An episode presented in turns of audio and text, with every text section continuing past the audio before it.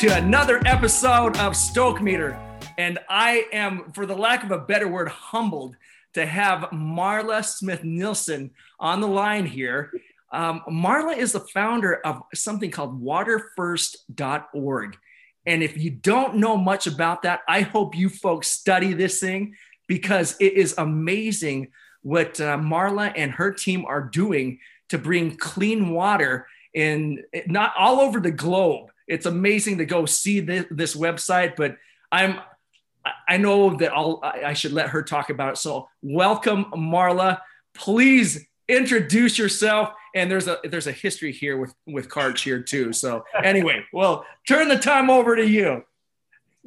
Hi. Well, thank you. Um, so I'm Marla. You know that I'm uh, the founder and executive director of Water First, and we work uh, in communities all over the globe um, Asia, Africa, Latin America to help um, communities build and maintain their own water systems and sanitation systems so that they they can be healthier um, and they can have more productive lives.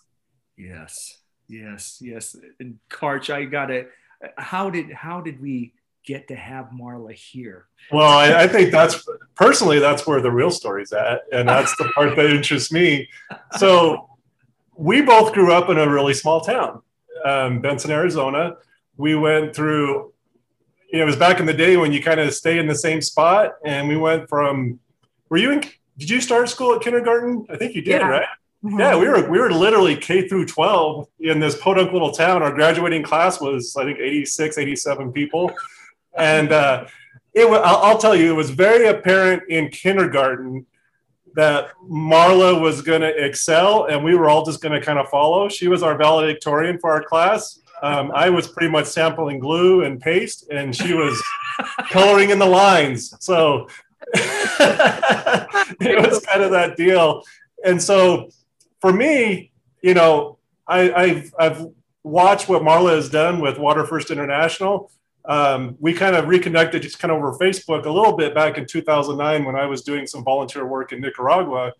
And, uh, but I'm always interested in how people get from, you know, when we graduated in high school and we were all excited and going to change the world, and some of us actually did it. Marla is one of those.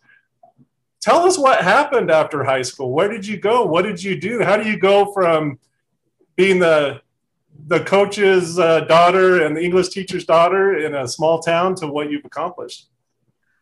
Um, well, it, I mean, it, it does start with our our little town. I I learned so much there, and I cherish our growing up experience. I think we had a really unique experience in that we all knew each other. Like, yep. I mean, talk about having 87 classmates, and I think I could still tell you where every single one of them lived.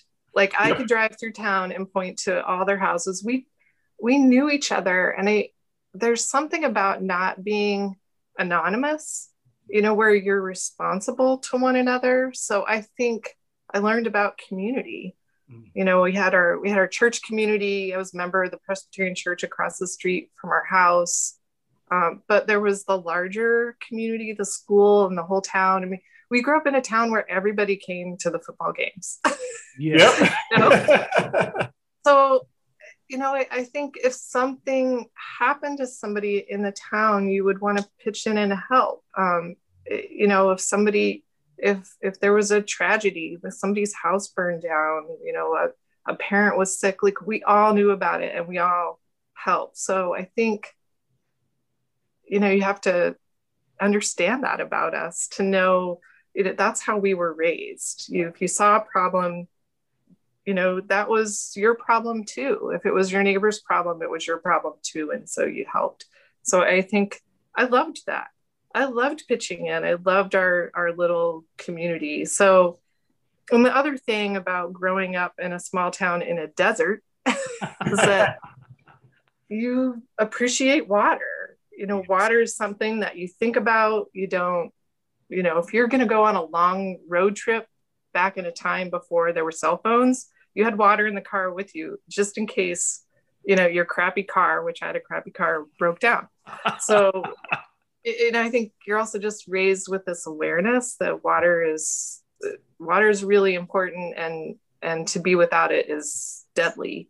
Um, and then the other thing is that we we grew up close to Mexico, so my family had a um, a bass tracker fishing boat, and we often. all right, you know what that is. oh yeah, oh, yeah. um, so we we often took it just across the border. It was about maybe a four hour drive. There was a lake. I think the town was called Hermosillo, um, but I could have that wrong. And we used to camp and fish on this lake. And so that was really my first experience um, seeing people who didn't have water at their homes mm-hmm. because there were um, girls would come to this lake girls who lived in the area would come to this lake while we're you know we're fishing we're water skiing um, and they're walking to this lake and collecting containers of water and carrying it home so that stuck with me um, hmm. so I, I mean all those things i think contribute to to what i'm doing now and and how you know i believe the world should work. Um, I, I never ever sat out to you know i didn't say to myself when i was 18 i'm going to start a nonprofit organization. I just it just evolves slowly over time. And um, so I went to the University of Arizona. Um, I got a degree in civil engineering because I, I read through literally the entire University of Arizona course catalog. And I was like, piped water systems. Like, I, I, just thought, yeah, I, I think I want to do that. Yeah. You know, thinking back to my growing up experience and these girls I had seen in Mexico, um, I still really didn't know what engineers did. Um, but I, I got this degree and um, continued to study water systems. I, I had an opportunity to do some research in Honduras. And I think that was really where I got the idea about starting a nonprofit organization because I actually went to communities where they needed water, um, came home from my first Honduras trip and thought, I'll just raise money for this one community. Um, it was really fun. I really enjoyed talking to people about what I had seen and motivating them to to give to one specific project. So that just kept going. Um, that was in 1992, and I'm still doing it now. 1992. well, I, you know, I've got a ton of questions. I've, I've read about. Yeah, I saw your TED talk, and it qualifies of way stoked. and the reason why is you, you said a couple things. There's a we have some we have some I have some close African friends uh, here in town, and it's one of the things they said. At least, and this is from a religious context, and they said, you know what? What I loved about coming to church is that it felt like a tribe. It felt like we were all together. We can. It was it was something that we could share, and we shared it I felt a sense of belonging. And so that really resonated with me when you were when you were saying that. But also speaking with them, it's amazing how many things I take for granted on a day-to-day basis. And some of the things that you were speaking about in the TED Talk, when people are walking four, four hours away to get water, I mean, for it's water. I complain if I have cold water instead of hot water, and it just made me feel so foolish because of all the things that that I take for granted on a day to day basis. And just to understand where this water supply comes from, uh, from a very uh, non sanitary place. And the one that was very touching to me is you were talking about Mari, I think it was her, was mm-hmm. her name. And she had the daughter that died of dysentery from the water that she had to go back and forth from. And it's amazing to see what, what you have done and this, the funny thing is, I saw all the accolades uh, on the on the site there, and you didn't go about getting one of those accolades as much as you w- went out to make a difference. And uh, it it was so cool to see how it started that snowball effect. And so here you are, University of Arizona. I really wish you would have went to Arizona State. Anyway, that's beside the point. no way. that's where that's where Maurice and I met. Was at yeah, Arizona. That's where, exactly. Yeah. I'm, I'm a devil. but with that being said, well, and, and talking about water, it's 100 degrees here uh, today and our AC isn't there. So I'm always, I'm already thinking about water right now. Well, and just so you know, yeah, my AC kicked off here too. So if I wipe my face, it's because I'm feeling like a pig. But, but I, I, you said something, Marla, that that kind of touched me a little bit. And again, I think it's probably because of our common connection. But growing up like we did was again especially for your trajectory and where you ended up going and the things that you you started and now you know are continuing to do you know just that perspective of where we all kind of ended up together like geographically like you said having mexico so close. And i don't want to get any you know be controversial but i remember um, there was a, an elderly man down in cascabel a hispanic gentleman that was he was an old old guy. And he would work all year long and then hike all the way down the San Pedro River back to Mexico to give money and support to his family. I mean, you just see some of these sacrifices that puts these things into perspective. You know what I mean?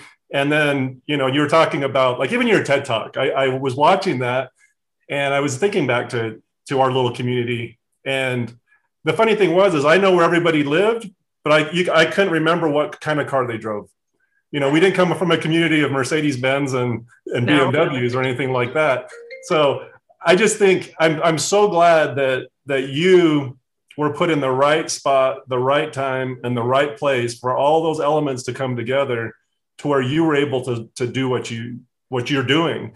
My question is is since I know your family, you come from a family of educators, you don't come from a family of businessmen.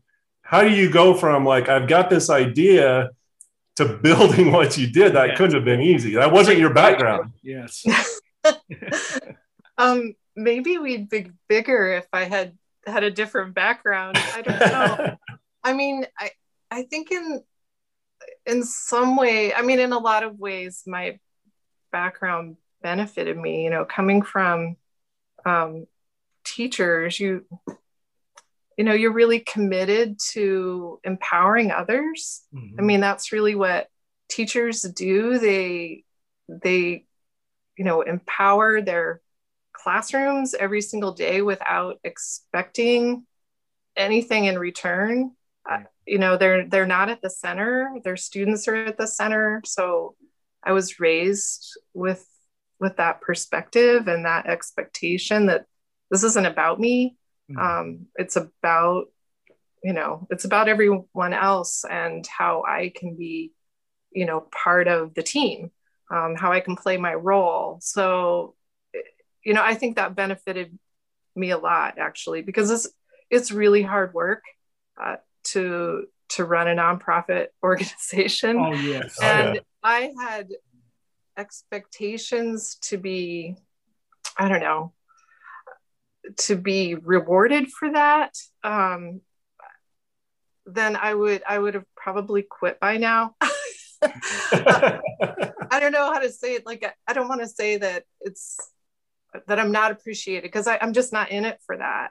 Yeah. I'm I'm in it for I'm in it for the impact, um, and I don't even I'm in it for the long term impact uh, of other people. It it just has nothing to do with me. So um, so I think I was definitely raised by the the right people to have that perspective. And I think also being an engineer, I'm very I'm a problem solver, um, and I can I can break up these giant problems. And when you take a problem like this that it impacts literally half the world's population, it it would be easy to be overwhelmed by that but I think you know my my brain kind of breaks it up into pieces, and I think about what I can do, where I fit in, and what skills I can bring. So um, while I might not have the business background, I definitely had the problem solving background.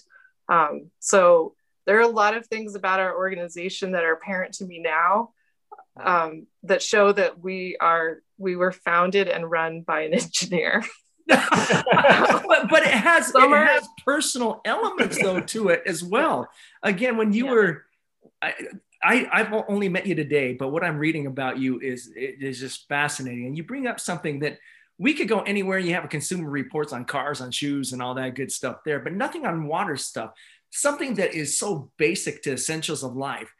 And then you you were talking about the disconnect about the funds that are coming in to help mm-hmm. in those endeavors. And I'm just wondering, what can you tell us about how you have made that connection so that people start to see where the real impact is? Yeah. Well, I think, I mean, that's part of maybe what the engineer brings to all of this. right. that, um, you know, there's no way that one person or one organization can solve this problem. So I was really trying to get at what why why are we still trying to solve this problem? Eh, you know, why have we solved it in the United States and Western Europe, and why does it still exist in so many other places? And I mean, a major issue is that the, the work that's being done by a lot of well meaning people right. Uh, largely fails. About half of the projects that are that are implemented, water projects that are implemented, will wow. stop functioning pretty quickly too, within like two to five years. So all of that, all of that hard work, all that investment um, is just wasted. And and so, you know, I I really wanted to do a better job than that. I thought if we're gonna if we're gonna invest in this, we want a solution that lasts. Um, so what I what I saw very early on was that when you make an investment that actually solves the problem, mm-hmm. um, which to me is a higher quality solution where water is piped all the way to somebody's household, similar to what you and I have. Right. Um, that those solutions, although they're more expensive upfront, they take longer to build, they last longer. So the payoff is it works out. The payoff is is much better if you can invest once um, in a water system that can be maintained in perpetuity by a community that never fails, obviously that is a better investment than something that might only last for five years. So, um, and that's what the TED Talk was about. I, I think that, you know, if if donors to water systems had a consumer reports where they could find organizations that were doing it right, uh, we would get to the solution for everyone much quicker. Um, I that just doesn't exist. So um, that's one of the things that we're trying to figure out with Water First, how we can make you know that kind of impact information available to donors so that they can make good choices because i think every person out there who gives to a, a charity wants to know that they're that they're actually doing the work that they say they're doing. So um, we would like to see that happen with water. Oh, for sure. Oh. So I'm gonna I'm gonna turn that right about right back on you. So how does that happen? I mean, I, I, know this is something that you've thought about, and you probably have some pretty good ideas. You talk about you maybe like a third party or you know something like that. What would be the the the one thing that if you could put into place would make the biggest impact? You know, I, you know, after thinking about, I mean, this particular uh, problem, I've been thinking about this for 10 years now. Um, so it's not enough to just create this third party system. There has to be an incentive for organizations to get kind of an independent evaluation of their work. So that incentive doesn't exist in it, and it's money. I, I think um, it, it, wouldn't take a whole lot of money in the grand scheme of things. But I, I think if a major donor would say, I'm going to offer a million dollars um, to an organization that that rates, you know, at a certain level on this independent evaluation, that would get the attention of a lot of organizations that do the work that the same kind of work that we do. And I think that would start to shift things where donors were actually requiring this kind of independent evaluation before they gave their funding.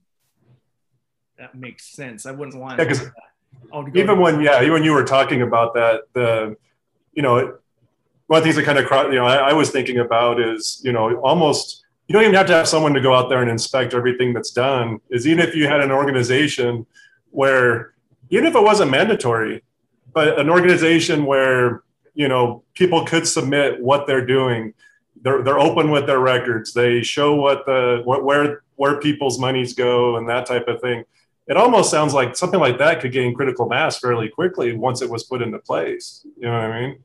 I think it could and i, I think partly it's if it's the right donor or the right you know spokesperson. So i mean it's something that we continue to talk about with anyone who wants to hear about it um, because somebody's going to think it's a good idea uh, because it is a good idea. And and it's been proven to work in other sectors i mean we have you know fair trade organizations there you know there are other examples like that where industries have sort of self-regulated um, in order to to show that they're doing something different or better from other other organizations and companies within that industry. So, um, you know, I'm not suggesting anything that's new or innovative. It's just not being done for water. So, outside of your industry, who's doing it right? Can you think um, of like if you had to plug a model from some other industry that kind of has that oversight or that in place? Who's doing it right? You know, that you I, think of? The people that I've interviewed um, as we were gathering data on on implementing this kind of a system were people who are working on like fair trade coffee, fair trade chocolate. So those are are organizations that you know want to have a standard for what is fair trade on their brands, mm-hmm. um, but it's not required by anybody. There's no law that exactly. says do it. It's it's an independent evaluation. Um, the accounting industry has an independent evaluation um, model. So, you know, anybody who's a CPA and does and is an auditor, that that is governed by an independent authority that kind of sets what those standards are. So, um, it, you know, I think probably almost every industry out there has this kind of model. It, it just doesn't exist in the nonprofit and isn't it interesting that that exists for chocolate and coffee? But yeah, the yeah, for the most important things. Yeah, they generate revenue. That's why. Doggone it, we got to change well, that. I mean, and what's you know, I think nonprofit. There are a lot of independent evaluations of nonprofits, but in my opinion, they focus on the wrong thing. Um, they tend to focus on just what overhead spending yeah but they're not focused on on the rest of the spending and the impact that that spending has. And i think that that's really where donors need to have more information. Yeah is the, is the dollar going to its highest use basically? Mm-hmm. now speaking yeah. of highest use i'm going to pivot a little bit here. Just you you talked about mari and her the impact that water clean water has had on her family. Matter of fact it, it's had a it's had a, a tremendous impact. not only was it healthy water, but it led to where she didn't have to go four hours every day and it could be there for uh, for her family and the monies that would have been used on that. Uh, just wondering, what are some of the other success stories? Because you've been there for so so many years and across the board. What other amazing stories have you seen and been a part of? I mean, every so we've now done projects in 3,500 different communities around the world. And 3,500? 35. it's, it's a lot. Um, every single one of their stories is similar in that, you know, people start there before a project is done. The women in this community, because this is largely a problem that impacts women and girls, they're they are the the people who are generally tasked with the the job of, of going to collect water. So they wake up the first thing that they think about when they wake up in the morning is water. And where do i get this water? Um, you know how far am i going to have to walk? So they they spend their days uh, with you know this arduous task. This is water is really heavy. Like it's physically really hard. It prevents them from participating in other activities like going to school or earning an income or just having rest time. So, when a project is done, uh, the transformations are are all over the place. There's the immediate. Um, it's pretty frequent that when we go to like a ribbon cutting ceremony, that the women will tell me how excited they are to be able to take a bath at their house. Ah, it's so awesome. Yeah. I mean the the dignity, the privacy. Um, we all like to be clean, uh, so the you know the convenience yes of not having to walk to a river uh, to take a bath. They they have pride in the fact that their children are clean. This is really really important to I think all parents that their kids show up at school and um, they look clean. yeah. Yeah. So, you know, those are like the immediate things that I hear from people. The more long term impacts I hear are from school teachers who say that children are more consistently coming to school, they're they're learning more. Um, so even the kids that were able to come to school they might be a little bit sick because their water was dirty. Yeah. Well, now they're not sick. So they're able to focus more, they're participating more, they're doing better in school. And, you know, obviously there's huge long term impacts with children being better educated. Um, you know, they, they tend to marry later. They, they tend to want to make sure that their own children are then educated. Um, they're they're better participants in the community. I I think that politicians are a lot less likely to cheat the people who are in the communities where we've worked um, because they have an education. Yes. So, and then obviously there's the long-term impacts that I, you know, I told in the start story with Margie, Mari Tuji that her family was spending money. They were taking out loans and selling oxen to pay for treatment of diarrhea.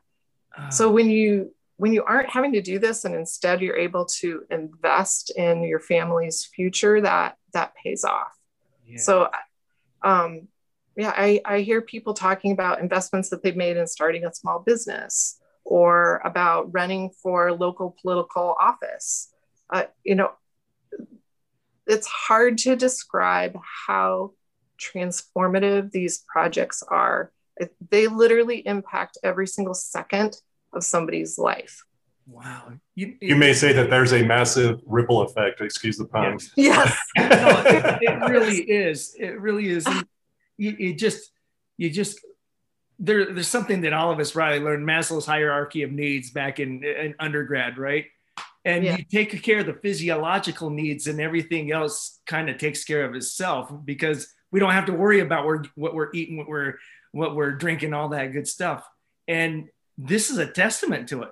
The, the things that you're doing are just amazing. I mean, I'm looking at this at a whole different way. You know, I'm going to be preaching my kids tonight. So, well, and I, well, it's, it's, one of the things, amazing. yeah, one of the things that I, you know, and just thinking about it and reminiscing back to when I was doing, like I said, some volunteer stuff down in Central America myself is, you know, you hear the numbers, you know, 3,000 plus and that type of stuff, but it really does come down to those personal interactions that really kind of puts things into, into focus. And I think that's what a lot of people, it's, it's so hard to convey that to people in a marketing campaign or anything like that.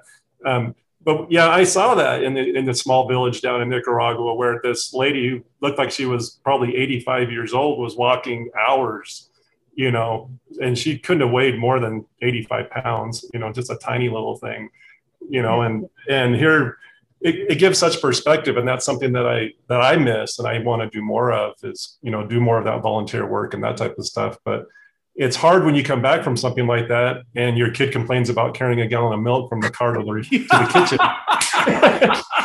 kitchen, you know, yes. Um, yes. it's, it's frustrating. It really puts things in perspective. I guess, one of the things too that I wish that we could do better as a society is give people avenues to be of service, to get out in the in the community, find those people that need help, and you know, and I don't know, I don't know, I'm just kind of went off the rails there a little bit, but.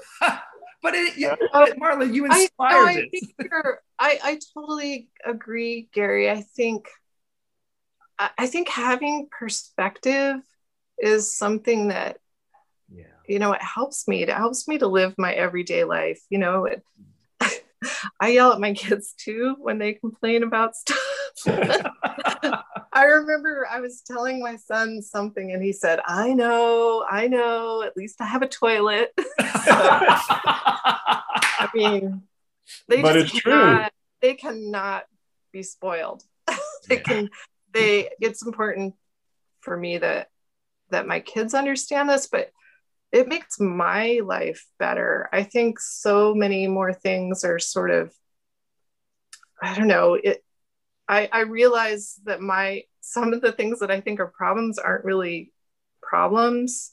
Right. and I, I don't know i just find that perspective having that perspective really helpful to just being satisfied and you know with what with what things focusing more on what what i do have and how lucky i am to have it um and part of you know part of what we've done with with water first because i i want people to see how tra- i feel like i can't describe it enough. I can't I can't describe enough how Mari Tuji's life has changed, or all these different Honduran grandmas who finally at age 80 don't have to carry water anymore and instead wake up and say, like, I can start my day with a cup of coffee instead of, Yeah. you know, carrying 40 pounds of water on on my head. So I've taken people everywhere. And I think it's, you know, for the people who are are willing to make those trips and not everybody wants to travel to honduras with me um, it's life changing and because i think then then it becomes personal you know i've i've met those people. I've seen with my own eyes that this is a transformative foundational thing that it, it has to happen before these communities can achieve any other goals. They these are poor communities. They have a lot of needs.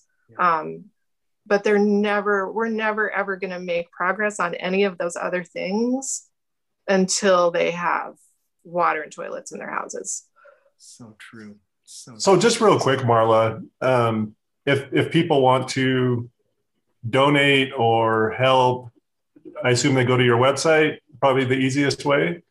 if yeah go to our website we have a donate button like right at the top All right, and then, and then oh, go ahead. I'm sorry. that is i know people want to feel like they're doing more than giving money but i also don't want to dismiss how i mean that is the most important role that people with money can play in these projects um, so donating on our website is actually the best and highest use Awesome. for most of us You know, So I guess, and then my next question uh, on top of that is, is what can people do in their local communities, even if you know whether it's with water or anything else? What have you seen that is the best way to increase awareness or to help, or what what can people do on their community level? you know i we have um, a youth program so you know one of the ways that you can if you want to just get involved and understand this problem more um, one way is that your your kids can join our youth boards. So we have youth boards for middle school and high school students. Nice. they're open to anybody anywhere. Um, it's because now we've learned how to do all this stuff online which we're going to keep doing. You don't have to live in seattle where i'm based now um, to be part of these programs. So it's it, it's very easy um, for for young people to get involved just to learn more about the issue and learn how they can be advocates. And i think for for adults you can be advocate an advocate for this issue in so many ways. I mean you can um, post about it on your facebook page. Just say you know i learned about this cause um, and i'd like for all my friends to learn about this cause. Um, you you know some people have raised awareness by you know giving up their birthday and doing a fundraiser on their birthday that benefits water first um, i like to say people should take what they love and turn it into water. So it, I mean, you can take almost anything that you love and and turn it into a way to raise awareness or, or raise funds for this cause. And it all adds up i don't want anybody ever to be to feel like this is a problem that's only going to get solved by the bill gates of the world. Mm-hmm. um, that's not true. We have we have 10,000 donors who give to us um, in amounts ranging from literally one dollar um, up to much higher amounts but we need all of those funds added together to to make a difference. You know you you you made me think of something here because i don't want it to end the show and that be the end of this.